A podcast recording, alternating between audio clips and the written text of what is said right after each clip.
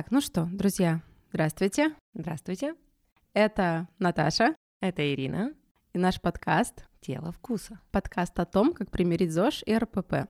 Друзья, сегодня предлагаю вам поговорить на тему, которая спорная, неоднозначная. С Ириной мы ее несколько раз уже поднимали, но все время откладываем запись этого подкаста, потому что боимся огрести. Но мы смелые женщины, пойдем в бой.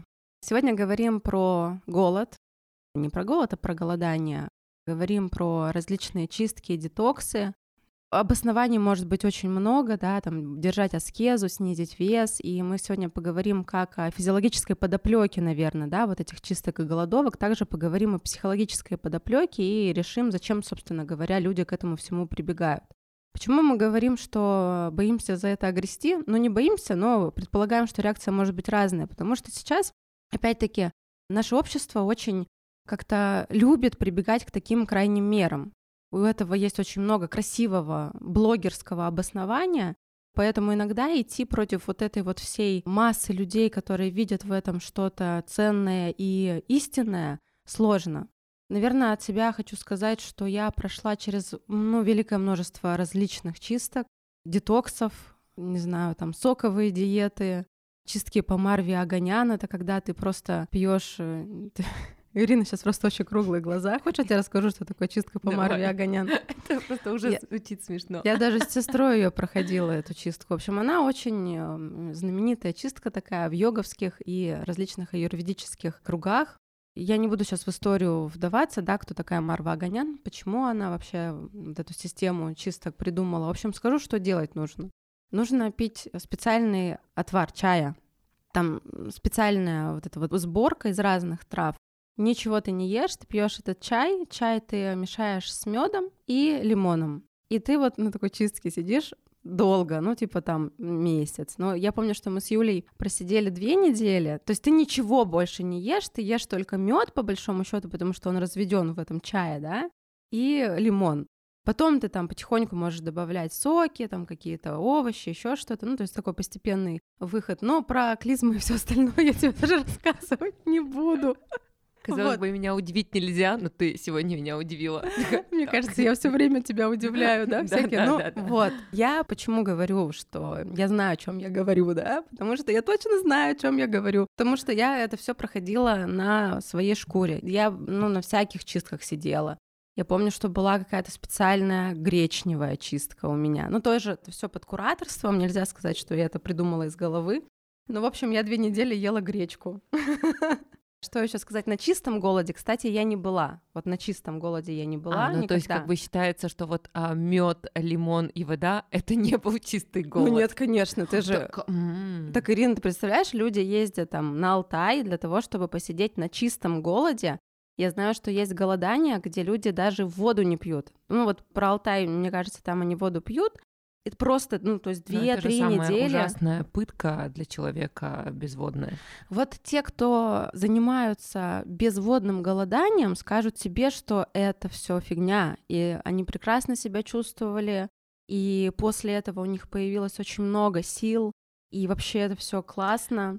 Но мы сегодня, наверное, поговорим с точки зрения все-таки науки, да, потому что вот то, что, о чем я сейчас сказала, это такая ну, где-то маркетинговая история, да, вот красиво продали, на что люди ведутся, чтобы на это сесть, я тоже еще поговорю, да, ну, чуть попозже. Я думаю, сначала начнем с физиологического аспекта, потом уже к психологии перейдем.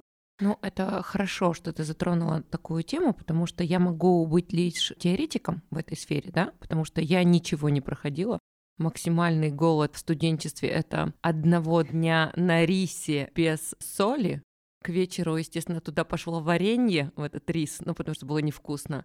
То есть я протерпела, наверное, ну, часов 7-8 на рисе без соли, потом был уже рис и с вареньем, и еще там что-то было. То есть это мой максимум был. Но это, это какая-то диета была, типа? Ну, да, типа Моя подружка, которая была армспортером, она была трендсеттером этого всего, но я, видимо, настолько так себе подаван, что меня даже и на день не хватило, такая, такие есть хочу. Но это диета, Ириш, это, это другое. Да, а я сейчас мне тебе... сложно это представить, что можно выдержать там больше полудня и есть хочу, как я буду терпеть? Это у тебя потому что аскезы нет. Вот, вот если бы у тебя была аскеза, ну, типа, ты такая, я это делаю на благо моего рода, А-а-а. или а. там что-нибудь такое, то ну, у тебя было бы больше волевых усилий, больше а морально-волевых. Голод не тетка, и все. Так что, если вы, ребята, еще думаете про диеты, давайте послушаем, что из этого можно получить.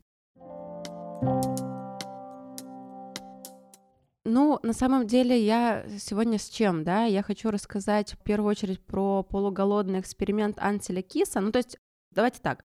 Мы с Ириной против голода, против различных... Наташа уже против голода, а я еще. Да, да. Но вдруг она сейчас скажет мне что-нибудь такое, скажет, хм, действительно, может быть, стоит попробовать ради чего-то. Давайте послушаем, может, все-таки мы найдем какие-то за. Вдруг а, найдем. Вряд ли мы тут что-то найдем. Но я к чему? Мы с Ириной еще или уже против голода, чисток и детоксов. И какое обоснование у меня? Во-первых, я человек, который через все это прошел, и я точно знаю, что все диеты, ограничения, голоды и чистки, они очень сильно подрывают организм. И если мы с вами говорим элементарно о снижении веса, я вам хочу сказать, что только отказавшись от всяких голодовок, чисток и диет, я приобрела, ну вот, ту самую форму, которая мне сейчас нравится, да, и за 7 лет я обладаю самой минимальной точкой вот веса. И я считаю, что это в том числе благодаря вот системе, порядку и просто деланию.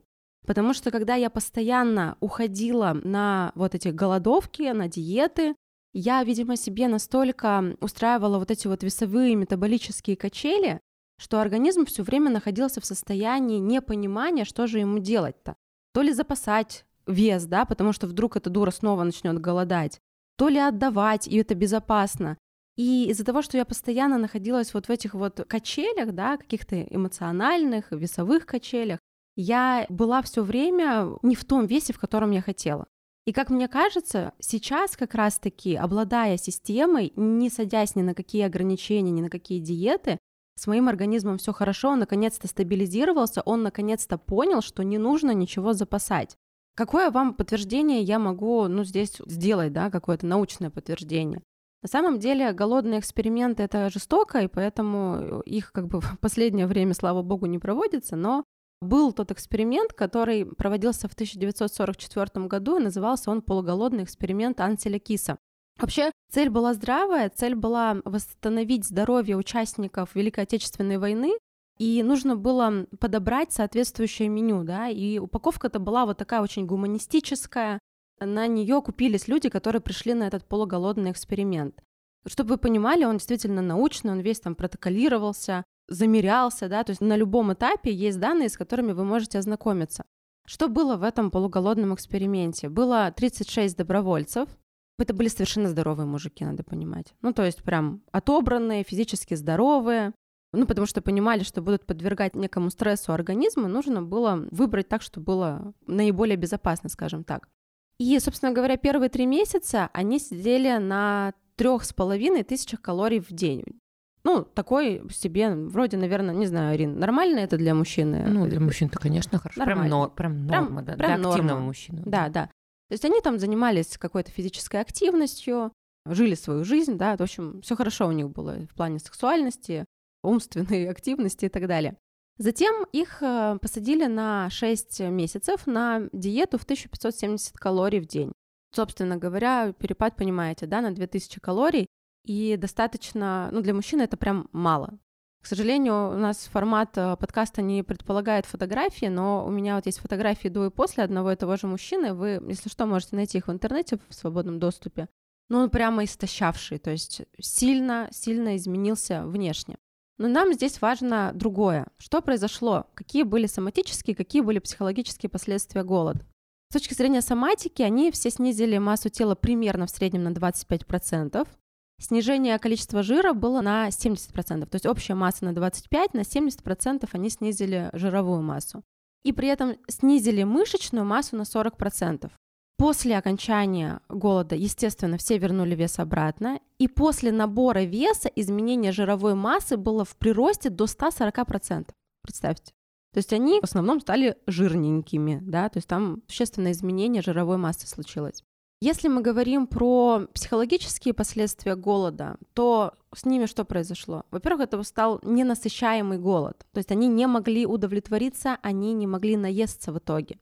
Они начали тревожиться по поводу веса и фигуры и стремились вот эту вот легкость как будто бы сохранить. Ну, такая странная какая-то история, да?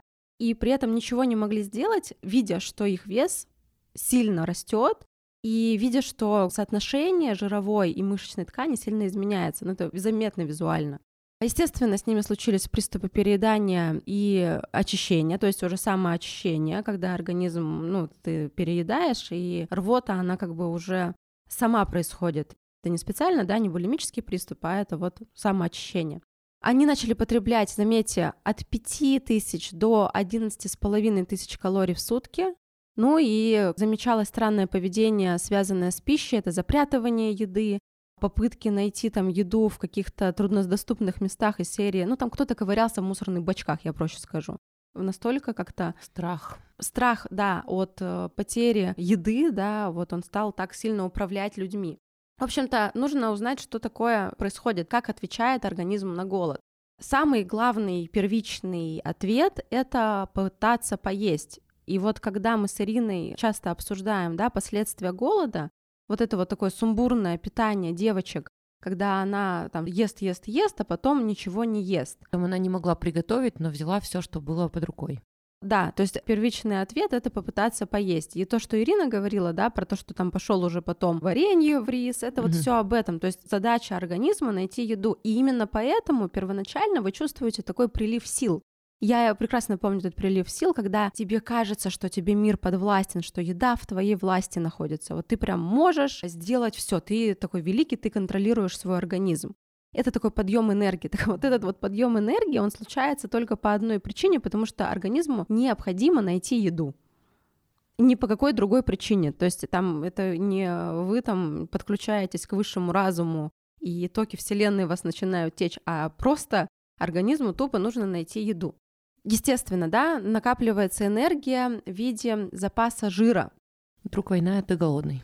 Да, да, да, да, да. Потому ну, что то... жир это самое драгоценное топливо, которое вы можете создать. То есть на самом деле это ценный вес, мало ли что, потому что все остальное будет быстро скидываться, а вот жирочек он останется на потом. То есть мало ли что, а он у вас есть. Поэтому не стоит подвергать себя стрессам, потому что вы будете запасать золотые слитки, на которые вы сейчас купить еду не сможете. Вам нужен слиток. Пойти в банк, его сдать, получить деньги, потом только взять еду. То есть сразу вы не можете им пользоваться. Поэтому этот запас, он такой самый надежный. И не стоит создавать вот эти золотые слитки. А создаются они как раз-таки... Да, из-за стресса. То есть вдруг голодом. что обвал денежных средств, еще что-то, давайте купим золото. Ну вот на языке денег, как-то, знаете ли, оно понятней. Давайте, Наташа, ну я так буду переводить на простой язык, пока ты всю эту тему сложную рассказываешь.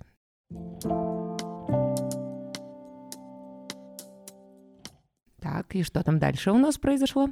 Да, сейчас расскажу по поводу твоего вот еще замечания сейчас. В параллель с, там, с тем, что я рассказываю про этот эксперимент, будем, наверное, давать какие-то истории своей жизни, на примерах рассказывать. В этом плане очень неправильная идея, когда вы, ну, переели, например, да, я с этим часто сталкиваюсь, и все, и все, я теперь больше никогда не буду есть. Я поем, ну, послезавтра. Это не очень верное решение, Нужно просто подождать, когда та еда, которая есть, усвоится, и вы захотите есть. И нужно нормально, сбалансированно поесть, не впроваливаясь чувство вины, потому что если вы пропустите прием пищи, это вот кроме как вот к этому голоду ни к чему не приведет, а как следствие к запасанию жира. Очень нравится мне, когда мы только с Ириной начинали работать, ну, мы прямо много прощупывали друг друга, и она очень правильную фразу сказала, что лучше пере, чем неда. Ну, то есть лучше есть какое-то время больше, чем тебе нужно, чем не доедать. Потому что в организме всегда должна быть энергия. Ну, объясни, как ты это красиво объясняешь. Да. Что я это делаю? Да. В общем, смотрите, опять же, на деньгах.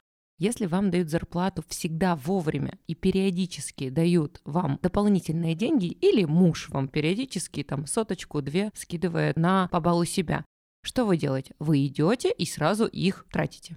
Прям сразу. Такой, ой, дополнительные деньги. То есть вы их воспринимаете как дополнительные деньги. Вы не думаете так, отложу-ка я эти денежки, да? Вот вам премия пришла или от мужа денежка пришла, и вы думаете, пойду куплю что-нибудь, да, прям сразу пойду и куплю. То есть, когда у вас есть всегда стабильно те средства, которые вам нужны, и приходят периодично и достаточно часто еще и излишки, то вы их, конечно, тратите, потому что какие-то системы отложения денежных средств вы производите в период нормального получения там, заработной платы или там еще каких-то там денег. То есть вы знаете, вам придет, вы отложили и так далее и тому подобное.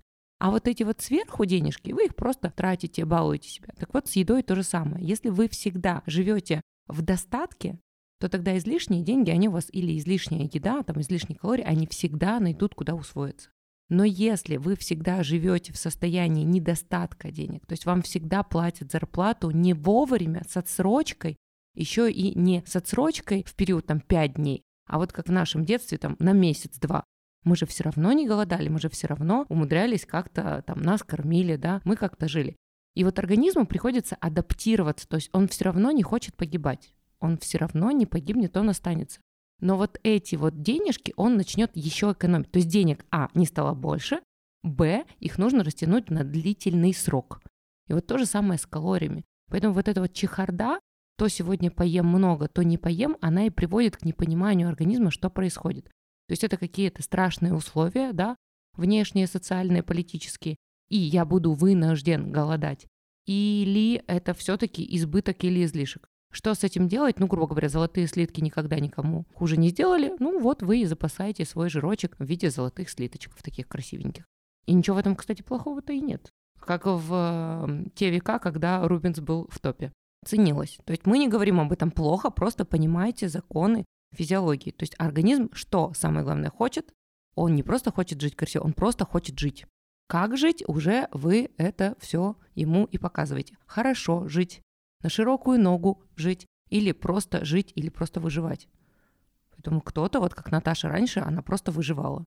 Поэтому такая система и откладывала и на лице, и на коже, и на теле вот этот отпечаток. А на лице это правда, да, вот прямо впрямую, потому что синдром голодовки, симптом, да, вот ответа на голод, это как раз-таки в том числе появление отеков. Ничего удивительного нет, что следующий этап, как вас отлило, да, сначала, потом вы начали есть больше, и привет отеки, да, ну как бы. И даже на голодании, кстати, вы можете сильно отекать. Mm, да? Да, потому что обезвоженность большая, и вот баланс вряд ли кто-то соблюдает, но все равно организм будет стрессовать, потому что голод это стресс и отеки, потому что вроде бы худая, вроде бы рыхлая. Угу, угу, да. Так, вернемся, да, к ответу пищевого поведения на голод. Естественно, начинаем выбирать уже после голода наиболее энергоемкую пищу. Ну, то есть вот прям тянет одновременно на жирное, сладкое и там, не знаю, какое еще. Жирное сладкое все вместе, не знаю, сникерсы. И углеводистое. И углеводистое, да. И, естественно, повышается скорость приема пищи. И уже становится такая задача уничтожить еду. Спасти. Помимо отеков, что может быть результатом голода? Ну, снижение либидо. Очень естественно, потому что организму нужно думать не о том, как продолжить потомство, а о том, как сохранить себя для начала. И по этой же причине у женщин могут пропадать месячные, да, потому что зачем заниматься сексом, когда сейчас вопрос выживания. Поэтому вот это одно из последствий голода. Нарушение пищеварения, да, Склонность к набору веса при нормализации питания – да. Приступы переедания – да. Перепады настроения, приступы раздражительности, ощущение в целом усталости, сонливости, слабости, да, то есть сначала первичный подъем энергии, а потом все, уходим наоборот слабость и сонливость. Часто у тех, кто сидит на голоде, либо заканчивает голод, возникают проблемы со сном и бессонницей. Естественно, очень часто простудные заболевания, снижение иммунитета, тоже как реакция да, на голод и на вот эти вот качели. Вздутие живота, кстати, вот очень показательно для меня, тоже немножечко такой интимной информации, но когда я сидела на всяких этих э, голодах, диетах, ограничениях, у меня было постоянное вздутие, просто перманентное, не заканчивающееся. Я не вылезала от гастроэнтерологов, пытаясь выяснить, что же там не так с моей микробиотой, да, что там вообще с моим кишечником я там исключала, знаете, вот это вот молочку не ешь, сахар не ешь, фруктозу не ешь, фрукты отдельно от основного приема пищи. Я это все делала. Ну вот все прям как по списку. И плюс еще пила всякие там испумизаны и так далее. Ни хрена не помогало.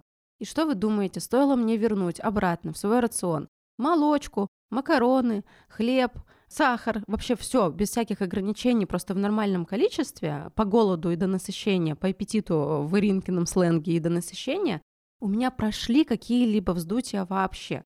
Я думаю, мы когда-то обязательно сделаем встречу с гастроэнтерологом и обсудим, почему так происходит. Ну, могу немножечко вкратце все-таки пояснить, потому что это будет полезно и понятно. Смотрите, ЖКТ как работает? Ему нужна ферментация. То есть ферментация вырабатывается на пищу. Фермент один, который отвечает за переваривание белка, другой за углеводов и так далее. Если вы не едите, то есть ничего не едите, ферментации нет. А процессы пищеварения, они, несмотря на то, что вы опять же ничего не едите, они проходят. А у вас желудочный сок все равно вырабатывается. Да, не в таких объемах. В момент, когда вы едите, его еще больше. Но когда вы не едите, он тоже вырабатывается. Поэтому нужны интервалы между едой, чтобы не были огромными. Поэтому вот эти длительные перерывы по 12 и больше часов между приемом пищи, они, естественно, ужасны.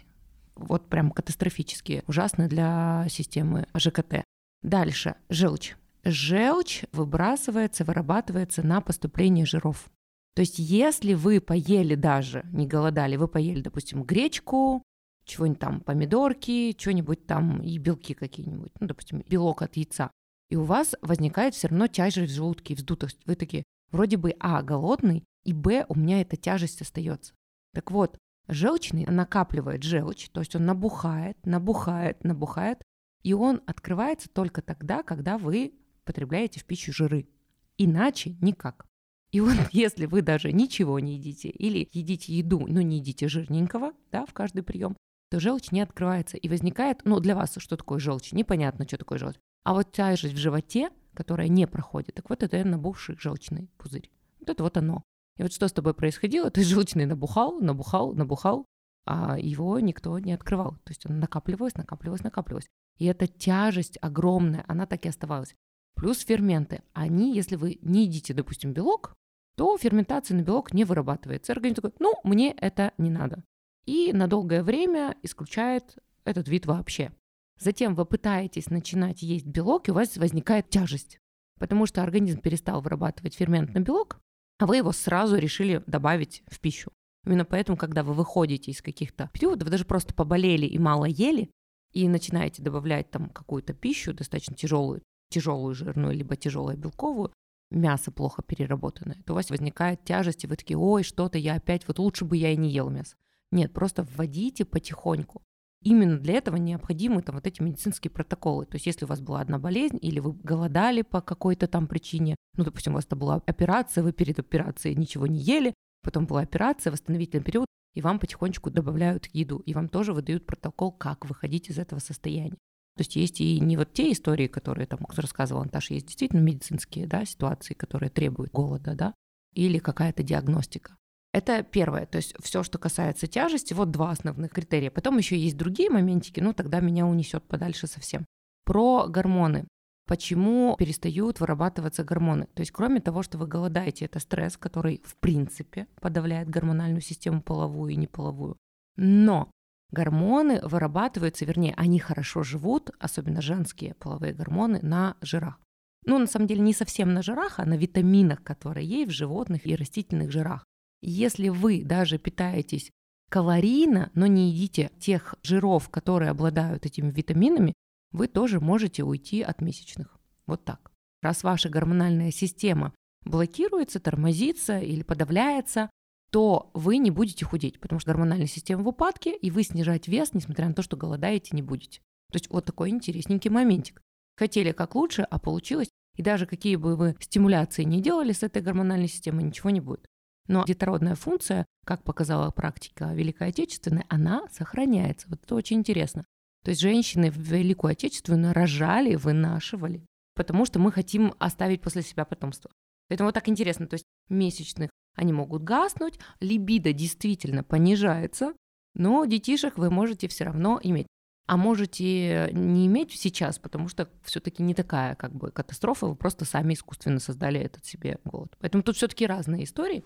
Да, про детей я знаю, про то, что прямо даже, я бы сказала, пик рождаемости да, происходит. Да, да. Ну, вот, потому... Это интересно, угу. потому что есть еще психологический аспект, и тут, видимо, еще важно его не исключать, да? Вот, поэтому мы с тобой и проговорили угу. это, что вот как бы либидо действительно да, И я постаралась объяснить, то есть с точки зрения гормональной среды и почему это так происходит. То есть вот так вот много интересненького. Да.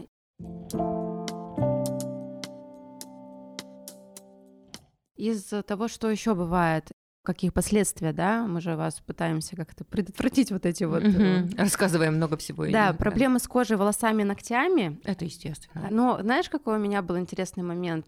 Помнишь, я фотки показывала, меня сильно обсыпало в 27 uh-huh, лет, uh-huh, вот uh-huh, так вот у меня uh-huh. все щеки были в жестком акне, никогда uh-huh. его не было. В общем, интересный момент, что я как раз до этого за какой-то период времени делала чистку как раз по Марве Огонян. Но Наташа была не очень, да, молодец. После того, как она сделала чистку, она поехала в Таиланд и пила там коктейльчики. Я понимаю, там среди наших с тобой общих знакомых, да, есть такие вот истории. Вот вы уж выберете одну какую-то стратегию, да, и меня потом обсыпало. Вот я к чему вела, да, меня потом очень сильно обсыпало. Это не только по этой причине, но вот этот вот перепад стрессовый, типа, я не могу определиться, то ли я на чистке, то ли я бухаю. Молодость же хочется успеть все, а потом к тебе еще подкрадывается вот это чувство виноватости в том, что ты сейчас свой организм ухудшаешь, и ты насадишься снова на чистку после какой-то великой вечеринки. Вот так делать не надо. Наташа вам на собственном опыте огромнейшем говорит. То есть одно дело я тут теоретик, со мной многие не соглашаются, но потому что звучу я не очень, наверное, интересно и продаваемо. А вот Наташа вам действительно на собственной шкурке может сказать, это реально не работает. И это не вопрос одного года ее истории, типа попробую все за год. Это история Нет, по практически всей жизни. Да, я очень много, очень долго всем этим занималась. То есть и... это не за год она попробовала все нет, диеты? конечно, да. нет. Здесь еще нужно сказать, что вот кто захочет, я вам в Инстаграме фотки покажу вот этого жесткого пост-акне, но это, это жесть. Не пост-акне, акне. И вот мне кажется, что все-таки один из моментов это как раз то, что я простимулировала сначала чисткой вот этой, да, по Марве Огонян, а потом херакнула своим обычным, привычным к тому моменту образу жизни. Ну что там, 20, тебе 7 лет, конечно, там, у тебя, ну как это ну, сказать, ну, разные, пони, да, разные образы жизни были в моей жизни. Опять-таки, кстати, вот, наверное, сейчас мой вес очень стабилен, потому что в том числе алкоголь в моей жизни очень стабилен. То есть не бывает такого, что я там очень много выпью. Не бывает такого, что я после этого там мне плохо, и я, не знаю, сажусь опять на какие-то чистки. То есть вот максимум стабильности системы, и это приносит максимум результата без всяких вот этих вот э, голодовок. Ну, то есть без этого можно прекрасно жить и достигать результата, в том числе и по фигуре. Я прекрасно понимаю людей, которые пытаются при помощи вот таких средств что-то решить с фигурой, но поверьте, вот опять-таки на моем опыте, а на опыте моих клиентов, Ирининых, можно делать совершенно по-другому. И даже лучше делать по-другому вообще. Потому что то не работает, поверьте да. мне, сколько людей уже прошло через нас. Быстро хочу пробежаться еще по двум фазам голодного ответа организма на голод, да, и потом уже к психологической части перейти. Значит, мы уже об этом сказали, но я напомню, повторю. С чего начинается первая фаза? Сначала это подъем энергии. Организму нужно найти еду. Тут же возникает много навязчивых мыслей о еде. Всюду кажется, что всюду лежит еда. Она начинает ярко пахнуть. Я вот помню, что во все свои диеты обязательно нужно было мне отписаться от всех там инстаграмов, где готовили еду. Ну просто невозможно было смотреть. И это ненормально. Ну, то есть сейчас мне без разницы, что там готовят и в каком количестве, и как бы это ни пахло, если я не голодна, я не буду есть. Но если это голод, обязательно будет навязчивость в отношении еды. Здесь же эмоциональная привязанность к еде, то есть еда становится во главу угла. Если вы думаете о еде или о теле процентов 70-80 в течение вашего дня, это ненормально. Это вот как раз признак э, того, о чем мы с Ириной говорим. Излишней эмоциональной привязанности к еде или вот нарушение образа тела, когда постоянно что-то нужно с собой сделать. Про проблемы со сном и повышенной ажиотации, в принципе, сказала, да, тоже задача найти еду, поэтому весь организм на это направлен. Зачем спать, если ты голодный? Ну и, естественно, замедление метаболизма как первая реакция, потому что нужно максимально замедлить все процессы, чтобы выжить. И на следующей фазе уже замедляется снижение веса, последующее снижение веса. И поэтому вот это вот очень тупиковый путь пытаться решить проблему снижения веса диетами и голодом, потому что это приводит к обратным последствиям. и вес в определенный момент встает, хотя вы не достигли того, что вы хотели. На следующей фазе, естественно, тело старается сохранить энергию максимально всеми способами, снижает кровоснабжение, замедляет скорость, с которой пища покидает желудок и двигается в двенадцатиперстную кишку. Это может, кстати, приводить к запорам и вздутиям, и вот постоянному чувству этой наполненности. Ты вроде голодный, а вот ощущение, как Ирина говорила, постоянной тяжести. Ну и здесь уже, естественно, снижение способности концентрации и вообще умственной деятельности. Да, на голоде тупишь. Если гормональная среда любит жиры, то мозг любит глюкозу. Кандидатскую писать, поверьте, вам на диете не получится. Не получится. Я сейчас э, сессии не могу проводить, если я голодна. То есть мне нужно обязательно поесть, я не могу сосредоточиться, это просто невозможно. Дальше это истощение, опять-таки снижение скорости потери веса, потому что организм всячески пытается сохраниться. Перепады настроения, повышается уже отстраненность от собственной жизни и избегание общения с другими. Наверное, поэтому нужно уезжать на Алтай, чтобы голодать. Ну и в конце концов все это приводит к смерти, как вы понимаете, но надеюсь, что все-таки люди вовремя останавливаются, прежде чем дойти до этой стадии. Теперь, наверное, хочется обсудить, почему же мы все дружно, несмотря на то, что это все, ну как это сказать, некомфортно, вредно, э, неудобно, но мы все-таки в это идем, да, и теперь, наверное, перейдем к такой психологической части. Ирина, может, у тебя есть какие-то свои наблюдения? Мне вот прям интересно по поводу голода. Как ты думаешь, что людей толкает на то, чтобы Да, долго голода, мы голодать? обсуждали эту тему, и она мне была непонятна с точки зрения, что может побуждать людей. И на днях буквально, когда мы из девчонок решили это сделать и обсудили, что Ирина, ты меня не останавливай, я все равно это сделаю. Да, я все знаю, но я это сделаю, потому что мне хочется обновиться, духовно к чему-то там подтянуться, очистить разум, душу и что-то вот такое, все, что я смогла запомнить. И тут я поняла, что действительно на самом деле во времена, когда религия ослабла, у людей все равно вот эта пустота духовная, душевная, она осталась. И как мы помним по истории философии, по философии, вот эту вот часть ее всегда нужно заполнить. Именно поэтому крестили Русь, и многие выбирали религию, да, с точки зрения стратегии, опять же. И недостаток вот этой части, она становится большой, пустой, и все равно она будет чем-то заполнена. И вот эти сейчас новые тренды, да, там духовный практик, энергопрактик, психолог, э, ну, все и хорошее в этом мире, что есть, они имеют место быть очень актуально. Очень большую часть это все начинает занимать в нашем мире, потому что не хватает заполненности. И я ей даже сказать ничего не могла, потому что я понимаю, что это действительно есть. И здесь какой-то человек, да, кто их там ведет по голоду, он транслирует какую-то духовную часть вот этого всего. То есть, если бы не было обложки или обертки, вот в это все, человек бы не стал этим заниматься. То есть, если бы это была только фигура или только голод ради голода. Почему так происходит, вот это интересно. То есть, почему именно такой способ духовности через вот это все. Он очень важен.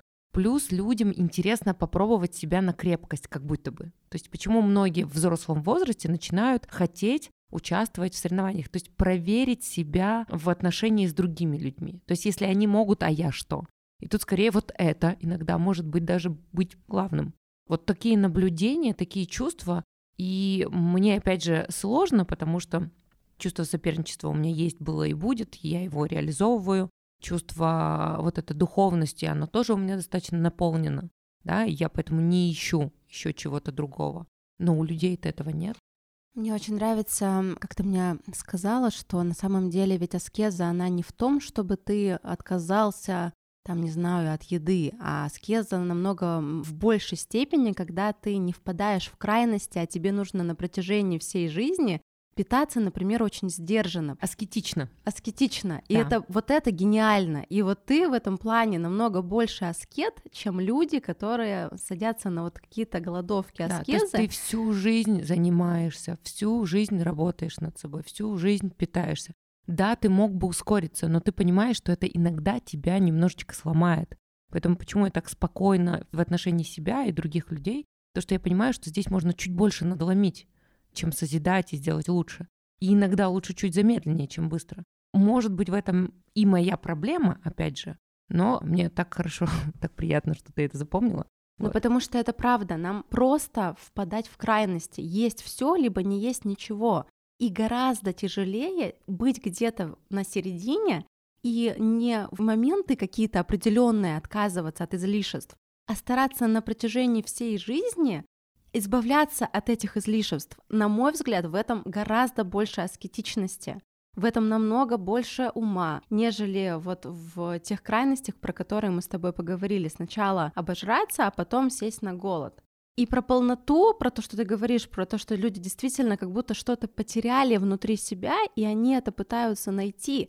Но они почему-то используют странные инструменты, они используют тело, да, и они используют го- кролика. голод, да, вот как-то хочется больше здесь любви какой-то, да, а не через какое-то Да, насилие. это то же самое, когда тебя много, ты готов отдавать, а когда ты пустой, ты не можешь ничего дать. И вот когда ты голодный, ты ничего этому миру и сам себе не дашь. Угу. Когда ты слишком переел, тебе очень тяжело, потому что ты перенаполнен, из тебя льется, опять же, да, как энергия, как все. Нужно это переработать как вот съездил в отпуск, где было много музеев, и ты перенаполнился вот этой информацией, тебя потом кроет от того, что ты много увидел и почувствовал. И тебе еще, опять же, нужно полежать там месяц-два, чтобы это осмыслить. То есть зачем один раз идти в год по всем музеям сразу, да, а не пытаться это дозировать. Так же, как 10 книг там за вечер. А ты можешь одну долго читать и много-много-многого из этой же книги попытаться медленно-медленно доставать и интерпретировать и брать. Потому что сразу взять невозможно из 10 книг. И вот тут-то как бы такая же логика. Было бы хорошо, если бы мы были такими универсалами. Но, увы, нет. Есть, да, люди, кто это делает быстрее. Есть те, кто делает медленно. Есть те, кто делает это как черепашка. У каждого своя скорость, но нужно как-то ее найти. И позволить себе эту скорость как раз-таки в развитии или в чем-либо. Да, потому что Машка уже убежала вперед. Вот она уже вся спортсменка, вся такая красивая, еще и вечно в аскезе, еще и вечно голодает. А что я? Надо быстренько догонять. А вот получается, тише едешь, ты дальше будешь, да, как мы. Наташа, с тобой уже успели. Это сто процентов. Немного еще своих наблюдений, да, скажу, что вот основное чувство, которое хотят люди испытать, когда садятся на какую-либо чистку, на голод, это чувство чистоты, стерильности и как будто бы жизнь чистого на- начата из чистого листа, с белого листа, да. И вот детокс тогда связывается в сознании людей с чувством старта, да, а, старта о, жизни да, с да, новой да. страницы. То есть ты освобождаешься от чего-то старого, отжившего, ненужного, да, грязного.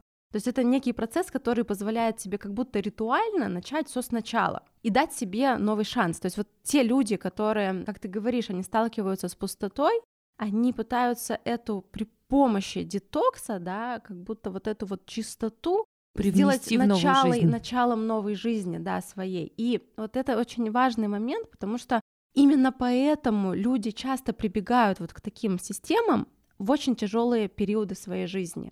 Я, например, хочу избавиться от груза каких-то тяжелых эмоций, от накопившихся проблем, и для этого я прибегаю вот к какой-то чистке. Это всегда люди с определенным складом психики, то есть не все на это пойдут. Но вот эти люди, которые на это идут, они, как правило, нуждаются в постоянной психологической разрядке. Но и они не умеют этого делать экологично ни по отношению к себе, ни по отношению к своему телу. То есть, как бы человек не может решить проблему в реальной жизни, так то, по крайней мере, он может использовать свой организм и свое тело для очищения на вот этом физическом уровне. Я часто об этом говорю, эту идею транслирую, что часто люди воспринимают тело как своего раба потому что они над ним имеют власть, то есть над жизнью власти не имеют, а над рабом телом власть имеют. Поэтому можно его как-то муштровать. Фоном, как правило, есть еще такая история. Никто бы не садился на голод для поиска духовности. Но у нас испокон веков голод ассоциирован с духовностью, понимаете? Мне кажется, это еще популяризация йоги. Может быть, но я Потому сейчас... что у них же э, это все транслируется. То есть отказ от телесного, духовное, голод. Тут знаешь что? Вот смотри, я хотела сказать про пост. Угу. То есть у нас же есть ассоциация прямо духовность равно отказ от еды. Великий пост. Ну, Понимаешь? Ну, Великий пост достаточно гуманный по сравнению с йоговскими голоданиями. Я с тобой согласна. Тут разные есть моменты, но тем не менее. Но опять же, никто людей... не постится, все любят голодать. Многие постятся, но тоже некоторые воспринимают пост как способ снизить вес или как-то вот там ну, на что-то себя проверить. То есть никто не воспринимает Великий пост как то, как он должен быть изначально.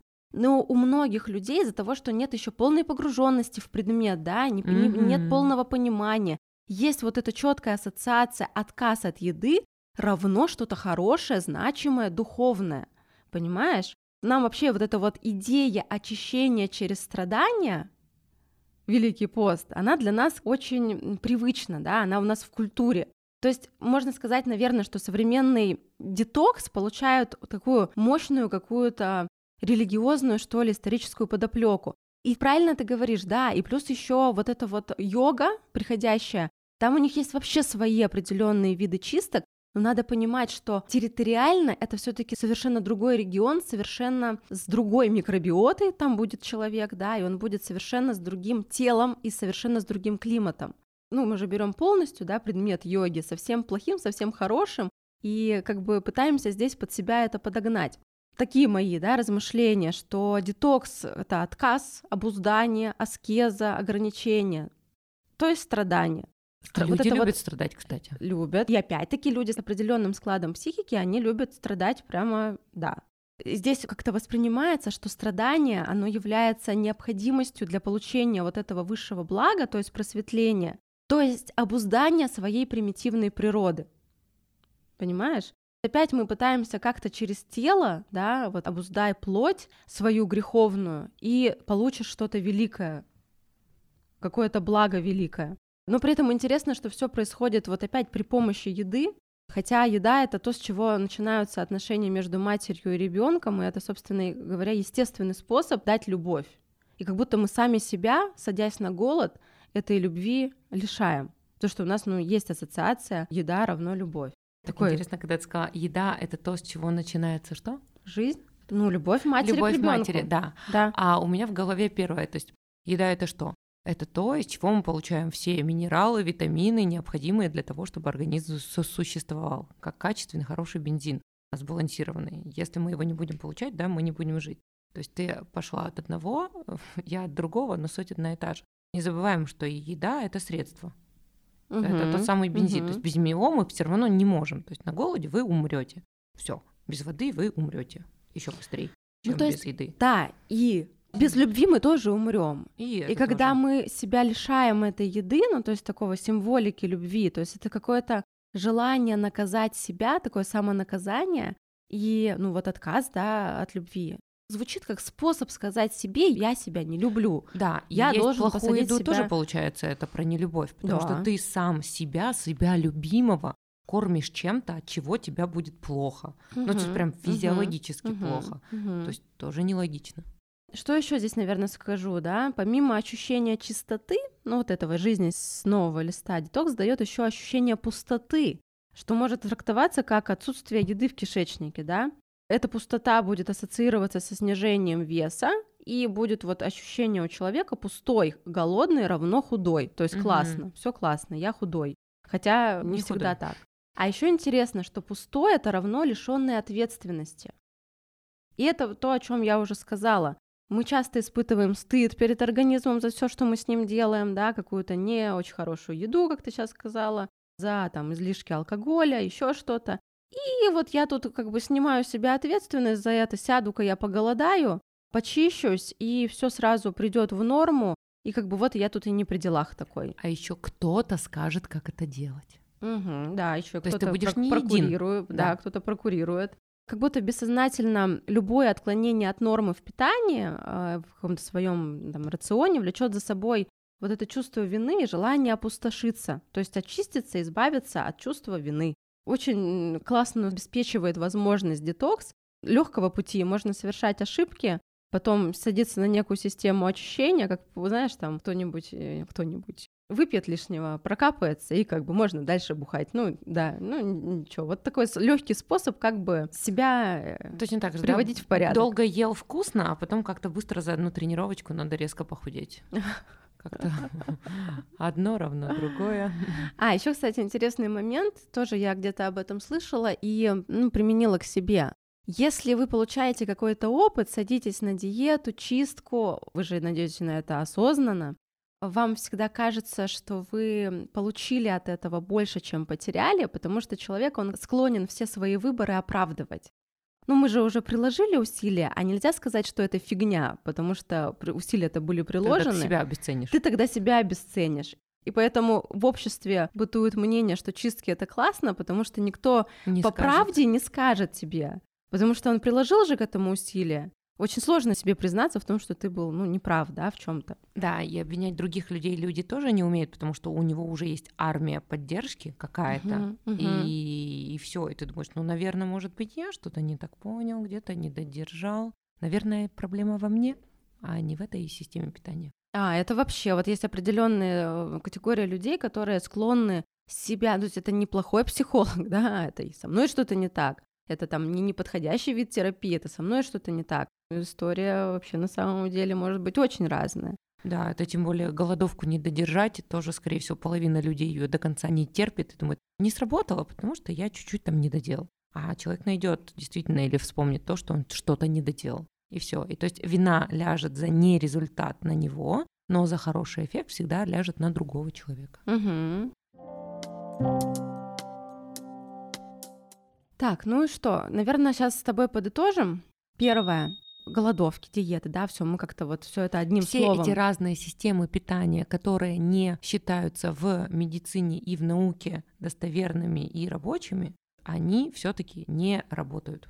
Да, они могут принести больше вреда, чем пользы. Об этом нужно знать. Второе. Аскеза должна быть осмысленной и основываться не на мнении блогеров, а на реальной необходимости и потребности организма все-таки. И я знаю, что можно применять к себе разные другие обещания и аскезы, которые будут адекватны по отношению к вашему телу и здоровью. В-третьих, необходимо давать себе отчет, а зачем я все-таки это делаю, чтобы повлиять на свое здоровье или для того, чтобы проработать какой-то психологический аспект своей жизни. И если второе, то может лучше пойти к психотерапевту, а если это первое, то может заняться с каким-то нормальным тренером и с нормальным диетологом вот эту проблему начать решать. И, наверное, в-четвертых, еще скажу, что все-таки важно работать в долгую. Мы с Ириной об этом постоянно говорим. Детокс это не одноразовая акция. Если есть ощущение, что в жизни что-то не так идет с рационом, так надо смотреть на это системно, и если надо добавить, блин, овощей, да, в свой рацион, в принципе, то ну, не обязательно, нужно их вообще добавлять каждый день, да, не садиться при этом на соковую диету. Ну, наверное, все, что мы здесь хотели, мы сегодня озвучили. В общем, дорогие, не совершайте ошибок. Которые совершила Наташа, пожалуйста, да, научитесь учиться да, на чужих ошибках, потому что так вы быстрее придете к успеху. И если вам захочется вступить с нами в какую-то полемику, мы всегда открыты к диалогу. Возможно, вы придете в эту студию, и мы с вами обсудим, и мы с Ириной передумаем. Потому что у нас э, психика подвижная, да, мы готовы рассматривать другие варианты, но вам придется доказать свою точку да, зрения. Да, да, да, Хорошо, Очень дорогие. Научно. Спасибо вам большое за сегодняшнюю встречу. Подписывайтесь, пожалуйста, на нас в разных э, соцсетях. Обязательно ставьте нам лайки, нам по-прежнему нужна ваша поддержка, если вам нравится наш подкаст. Не поленитесь, пожалуйста, поставить какую-то нам оценку, написать отзыв и задать вопрос и предложить тему для обсуждения следующего. О том мы так и будем говорить, о том, что нам интересно. Спасибо большое. До новых встреч. До новых встреч.